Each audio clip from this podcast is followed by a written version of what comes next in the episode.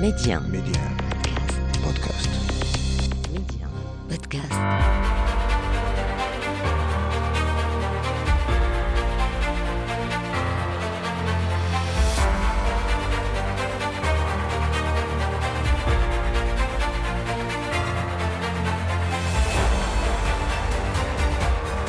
أرحب بكم إلى عدد جديد من مغرب التنمية الموعد الذي نتابع فيه مكانة المملكة عربيا إقليميا ودوليا. ونقف أيضا عند أبرز المشاريع والإنجازات التي انخرطت فيها البلاد مع خبراء ومختصين من كافة المجالات والأصعدة. ميدي أسماء بشري مغرب التنمية.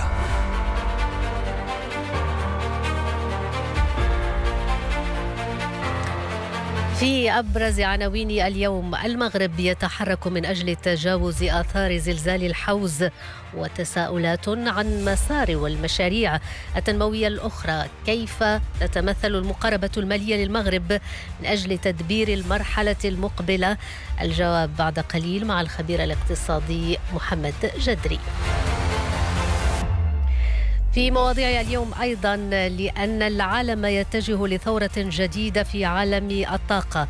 زوم على أطول كابل بحري في العالم سيجمع بين المغرب وبريطانيا مشروع واعد بدلالات وأبعاد استراتيجية نتابعها بعد قليل.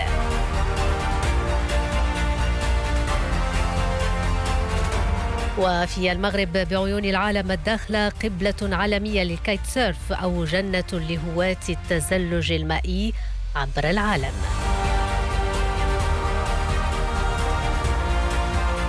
اكسترا نيوز نخصصها لمخازن ايجودار بالمغرب قصة أقدم نظام بنكي في العالم.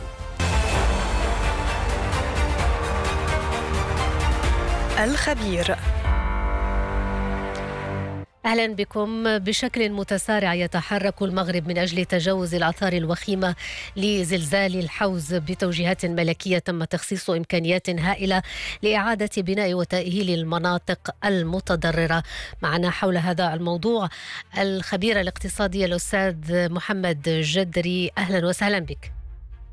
أهلا وسهلا. مرحبا. أستاذ جدري إذا المغرب يتحرك إذا من أجل تجاوز آثار الزلزال في وقت تطرح فيه تساؤلات عن مسار أو مصير المشاريع التنموية الأخرى. هل يمكن أن تتأثر بشكل أو بآخر من يعني هذه التدابير التي اتخذت بشكل يعني فجائي وفي آخر لحظة بسبب زلزال داهم وفاجأ المغرب؟ أعتقد بأن يعني اليوم عندنا واحد الكارثة طبيعية واللي دات لنا واحد 3000 ديال الوفيات وأثرت بشكل كبير على البنية التحتية ديال المملكة المغربية خصوصا في الأقاليم الستة المتضررة. ولكن هذا ما كيمنعش بأن اليوم نقولوا بأن غادي يكون عندنا واحد التأثير كبير على الأوراش الكبرى اللي غادا فيها المملكة المغربية. كل ما يتعلق بالطاقات المتجدده كل ما يتعلق يعني بالإشكالية ديال الماء الحمايه الاجتماعية الاستثمار العمومي. وقطاعات الواعده بحال السيارات والطائرات الصناعه التقليدية والسياحة الصناعه الغذائية والفلاحة وما شابه ذلك. ما كنظنش بأن يكون واحد تأثير كبير على هذه الاوراش الكبرى لأن المملكة المغربية داخلة في واحد الخطة لإستراتيجية كبرى من أجل يعني مضاعفة الناتج الداخلي الخام من هنا إلى 2035 وكذلك باش أننا نخلقوا واحد الثروه ونخلقوا واحد القيمة مضافة واحد مجموعة من فرص الشغل بالنسبة للشباب المغاربة. وكذا لا يمنع بأن ضروري ما نتكلموا على الآثار ديال الزلزال لأن اليوم مثلا عندنا واحد مجموعة من القطاعات اللي سوف تعود النظر في مجموعة من النفقات ديالها. نتكلم أساسا مثلا على قطاع ديال التعليم مثلا. عندنا في واحد 500 مدرسة في في المناطق المتضررة وبالتالي يجب علينا أن نسرع في اعاده إعمار هذه المدارس هذه. كذلك عندنا كل ما يتعلق بالشبكه ديال الهاتف الشبكه ديال النقل الشبكه ديال الماء صالح للشرب الماء والكهرباء التطهير هذه كلها خصنا نسرعوا فيها. وكذلك يعني آه كل ما يتعلق بالبنيه التحتية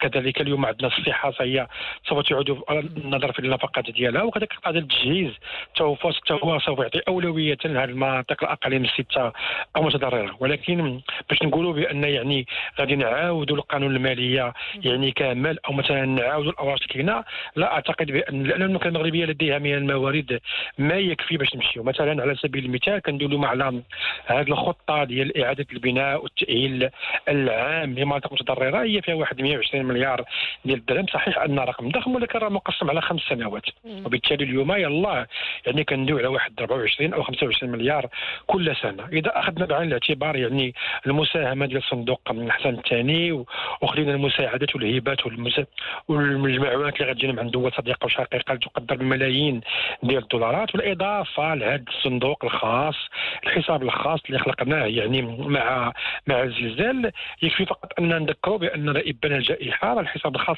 اللي خلقناه جمعنا فيه 34 مليار ديال الدرهم. اليوم كذلك عندنا من الامكانيه باش نجمعوا واحد 30 مليار أو 40 مليار كأفراد ومؤسسات كأفراد وجماعات مؤسسات عمومية ومؤسسات اللي هي خاصة. بالإضافة أن صندوق النقد الدولي عطى المغرب واحد القرض اللي هو ميسر جدا على مدة 20 سنة و10 سنوات الأولى. ما غاديش نردوا فيها يعني خدمات ديال الدين ديالنا اللي هو يقدر بتقريبا واحد المليار فاصلة 3 مليار دولار تقريبا واحد 13 مليار ديال ديال الدرهم. أنا كنظن بأن المشكل اللي عندنا اليوم ديال تعبئه الموارد لا أعتقد بأن المغرب غادي يكون عنده مشكل في هذا. وكذلك آه، أمر آخر هو أن سيكون تأثير ولكن تأثير اللي هو اللي هو محدود جدا. أمر آخر اللي ما خاصش ننساو هو أن يعني رغم المساوئ ديال هذه ديال هذه الكارثة هذه ولكن راه يعني ما نتمنوش أننا يكون عندنا كوارث باش ندوي على الأمراض ولكن ما فيها بس نذكروا يعني بالجوانب الإيجابية. راه هذه إعادة الإعمار ديال المنطقة كاملة وهذا الضخ ديال 120 مليار على مدة خمس سنوات غادي يخلي واحد مجموعة من المقاولات ديال الأشغال العمومية وديال البناء وديال البنية التحتية أنها تشتغل وبالتالي غيكون واحد الطلب كبير على يد العاملة المحلية ويد العاملة الوطنية بدرجه أساسية. وهذه كلها أمور يعني غتخلي واحد واحد الطلب على واحد مجموعة من المنتوجات اللي كاينة تما كاينة في مناطق السته لأن اليوم هاد الناس خاصنا فين نسكنوهم وبالتالي هذوك دور الضيافة والمنازل والشقق يتم الكراء ديالها. خلال هذه الفترة هذه الخمس سنوات القادمة هاد الناس اللي غنجيبوهم تما كاين خصهم ياكلوا خصهم يعني بزاف الأمور غيديروها وبالتالي هذه الأمور هذه حتى هي يمكن أن تساعد بواحد نصف نقطة أو نقطة من النمو خلال السنة المقبلة. هذه هذه أمور اللي ما نتمناوهاش أنها تعود في المغرب ولكن لا بأس باش نذكروا بأن راه كاين واحد المقولة اقتصادية كتقول بأنك إذا أردت أن تخلق الثروة يعني قم بخلق واحد مجموعه من الحفر وقم بردمها. وبالتالي اليوم تاع الأمر أن عندنا واحد الزلزال اللي صحيح أن داينا البشر وداينا الحجر ولكن هذه إعادة الإعمار سوف تساعد في خلق الثروة وخلق التنمية وكذلك التقليص وهذا هو اللي اساسي هادشي كامل هو أننا نقلصوا من التفاوتات المجالية اللي بين واحد المجموعة من مختلف مناطق المملكة مع الحواضر ديالها. صحيح. إذا آه، كما أشرت أستاذ جدري يعني رب ضرة أو رب ضرة نافعة هكذا قال المملكة اليوم لديها من الموارد ما يكفي لإعادة تأهيل آه، هذه المناطق المتضررة وإعطائها الأولوية لكن تزامنا أعود معك إلى نقطة دائما المتعلقة بتحديات المرحلة المقبلة. هناك جملة من التأثيرات الخارجية تواجه المغرب وتقف آه، عقبة أمام كل المشاريع التنموية كاضطراب الأسعار العالمية آه، في المحروقات ارتفاع أسعار المواد الغذائية. برأيك مع كل هذه التحديات آه، ما هي حظوظ يعني آه، نجاح المغرب في تدبير تحديات المرحلة المقبلة؟ لا صحيح صحيح. هذه أمور مهمة جدا وبالتالي اليوم خاصنا من ندوي على النمو على النشاط الاقتصادي في المغربية. خاصنا يعني نجزئوا إلى جزئين. ما قبل سنة 2030 هو ما بعد سنة 2030 ما بعد 2030 صحيح المغرب سيقلص من تبعيته. لكل ما يتعلق بالأمطار لكل ما يتعلق بتقلبات الاسعار المحروقات على المستوى العالمي لأن اليوم غتكون عندنا واحد الطاقات كنخلقوها من طاقات جديدة ويكون عندنا اشكاليه المياه تقريبا حليناها بشكل كبير. كل ما يتعلق الاحواض المائيه تحليه مياه البحر المياه العديده من المعالجه هذه كلها أمور مهمة. ولكن من هنايا هي سنة 2030 إحنا غادي نبقاو راهينين التقلبات المناخية وكذلك التقلبات وأسعار المحروقات. مثلا على سبيل المثال راه اليوم مثلا سعر البترول وصل 95 دولار ومن المتوقع انه يوصل 100 دولار خلال الاسابيع القليلة المقبلة. هذا الامر هذا غادي ياثر على الفترة الطاقية ديالنا وبالتالي حتى هذيك الأمور اللي حنايا باغيين نتحكموا في التضخم سيصعب علينا التحكم. في التضخم مره أخرى السنة المقبلة. لأن تكون عندنا واحد الأسعار اللي هي مرتفعة ديال النقل وكنعرفوا بأن النقل هو يعني العصب ديال الراحة في المنظومة الاقتصادية كاملة. يعني ملي كيغلى الغازوال كل شيء كيغلى من موراه أسعار المواد الغذائية النقل اللوجيستيك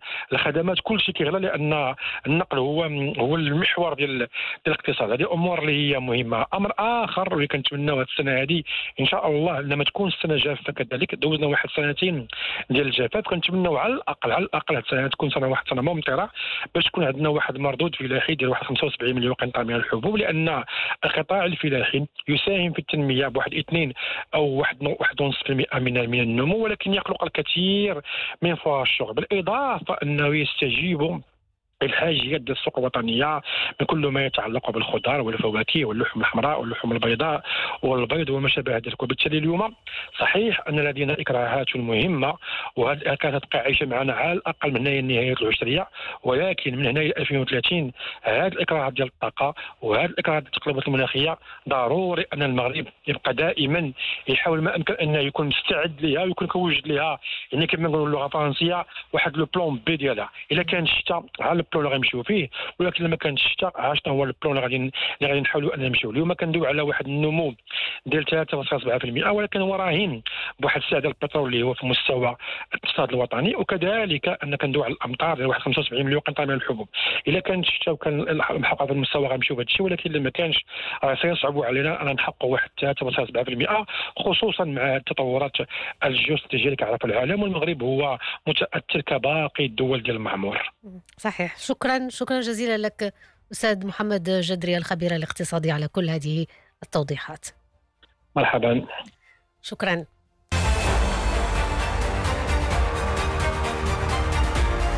زوم. يواصل المغرب تحقيق نجاحات في قطاع الطاقات المتجددة من أجل تعزيز سيادة المملكة في هذا المجال وتقليص كلفتها فبعد تحقيقه الريادة عالميا بتدشين أكبر محطة للطاقة الشمسية في العالم يستعد المغرب لتزويد بريطانيا بالكهرباء المتجددة عبر أطول كابل بحري كهربائي في العالم سيربط الرباط بالمملكة المتحدة. مشروع عملاق للطاقة سيجمع المملكتين ويعول الطرفان عليه لتعزيز علاقتهما الاستراتيجية على مختلف الأصعدة. زوم على هذا المشروع الكابل البحري بين المغرب وبريطانيا مع الأستاذ حسين الفرواح أستاذ في الاقتصاد بالتعليم التقني العالي. من المتوقع أن هذا الكابل البحري الأطول آه، على المستوى العالمي آه، هناك توافقات بين الحكومة المغربية والحكومة البريطانية. قصد إنشاء ولا تسريع في آه، المراحل ديال الإنشاء ديال هذا الكابل البحري اللي غيكون في جهة قلميم ودنون وغيمر بمجموعه من الدول فيها إسبانيا البرتغال وفرنسا وصولا إلى آه، آه، بريطانيا.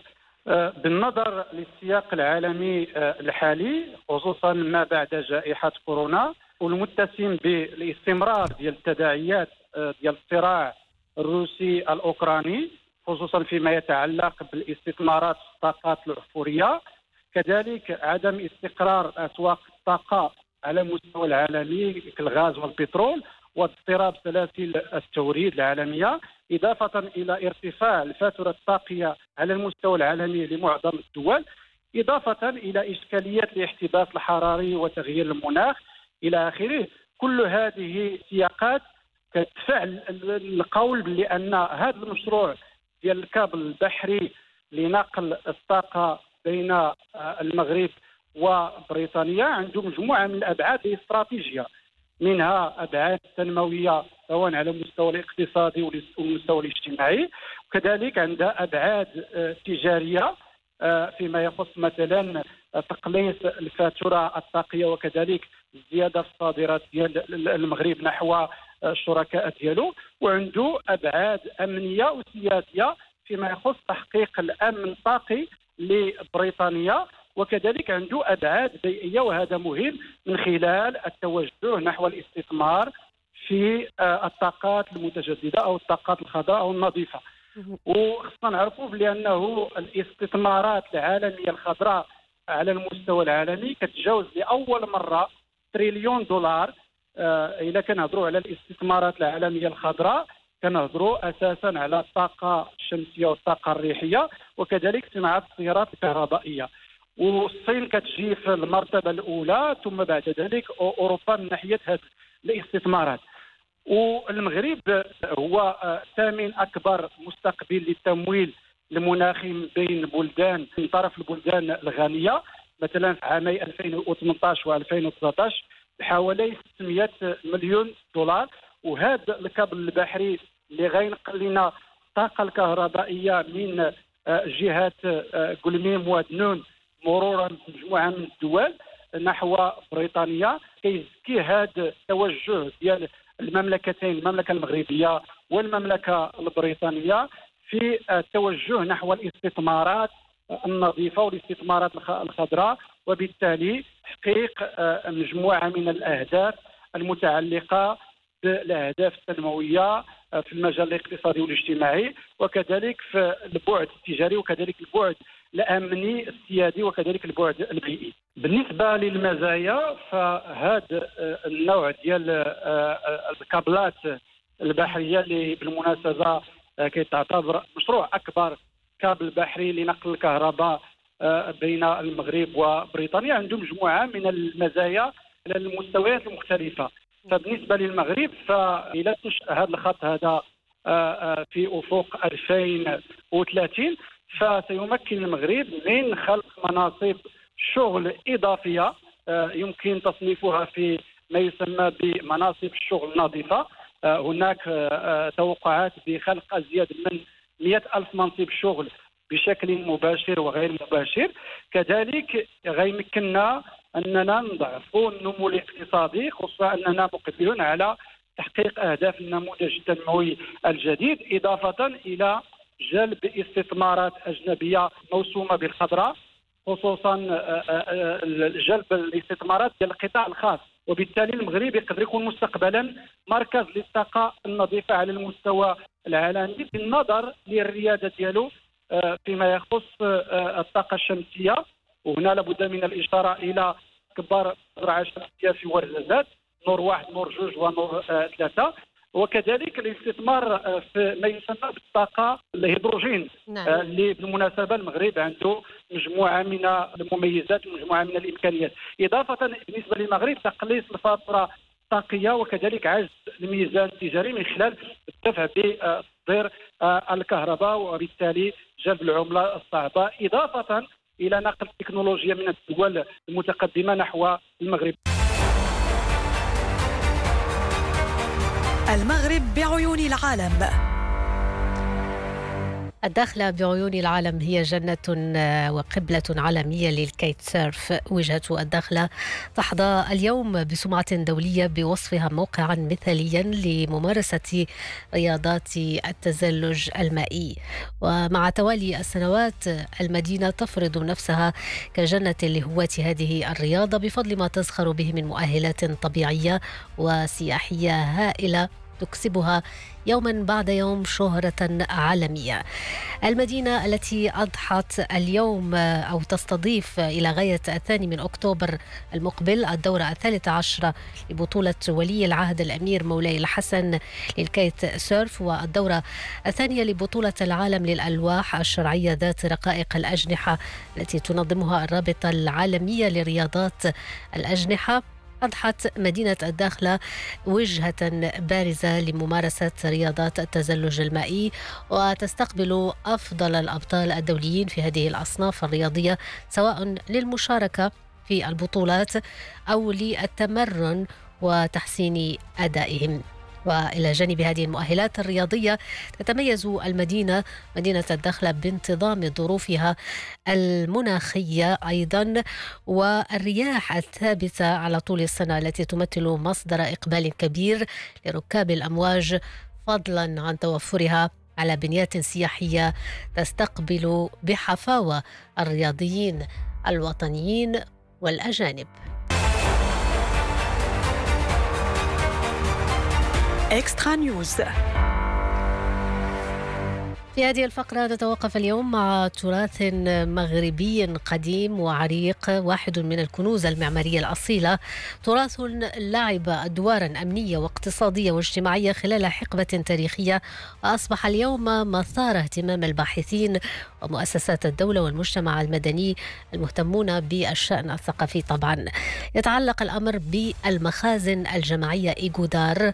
أو إغرمان هي من ضمن التسميات الأمازيغية التي أطلقت على هذا النمط المعماري الأصيل وتحيل إلى الحصن المنيع أو المخزن الجماعي. كانت هذه المخازن تعتبر بنوكا لتخزين المؤونة والأغراض الثمينة إلى جانب دورها الدفاعي.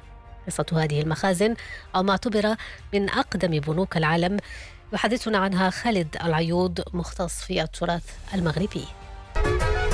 آه، أكادير بصيغة المفرد إيكودار بصيغة الجمع. هي مخازن جماعية آه، تبنى أساسا من من أجل أهداف متعددة. الهدف الأول هو تخزين الحبوب والمؤن وكل ما يرتبط بالمعيش اليومي داخل غرف. وهذه الغرف تكون فيها بنايات كبيرة. هذه البناية غالبا تتكون آه، تبنى يختار لها مكان استراتيجي غالبا فوق تل فوق جبل وحجم حجم إيكودار أو حجم المخازن الجماعية يرتبط بحجم القبيلة لأن كل أسرة تملك غرفة داخل هذا الحصن. يعني هي حتى في الهندسة البنائية ديالها هي شبيهة بالحصون. آه غالبا تكون فيها أبراج قد تكون قد تصل إلى أربعة أبراج حسب أهميتها وحسب آه كبرها وفي هندستها هي هندسة رائعة. بهذا التراث الإنساني الضارب في عمق تاريخ الجنوب المغربي خاصة وشاهد على عراقة هذه المناطق. نصل إلى ختام هذا العدد من مغرب التنمية. شكرا لكم. إلى اللقاء.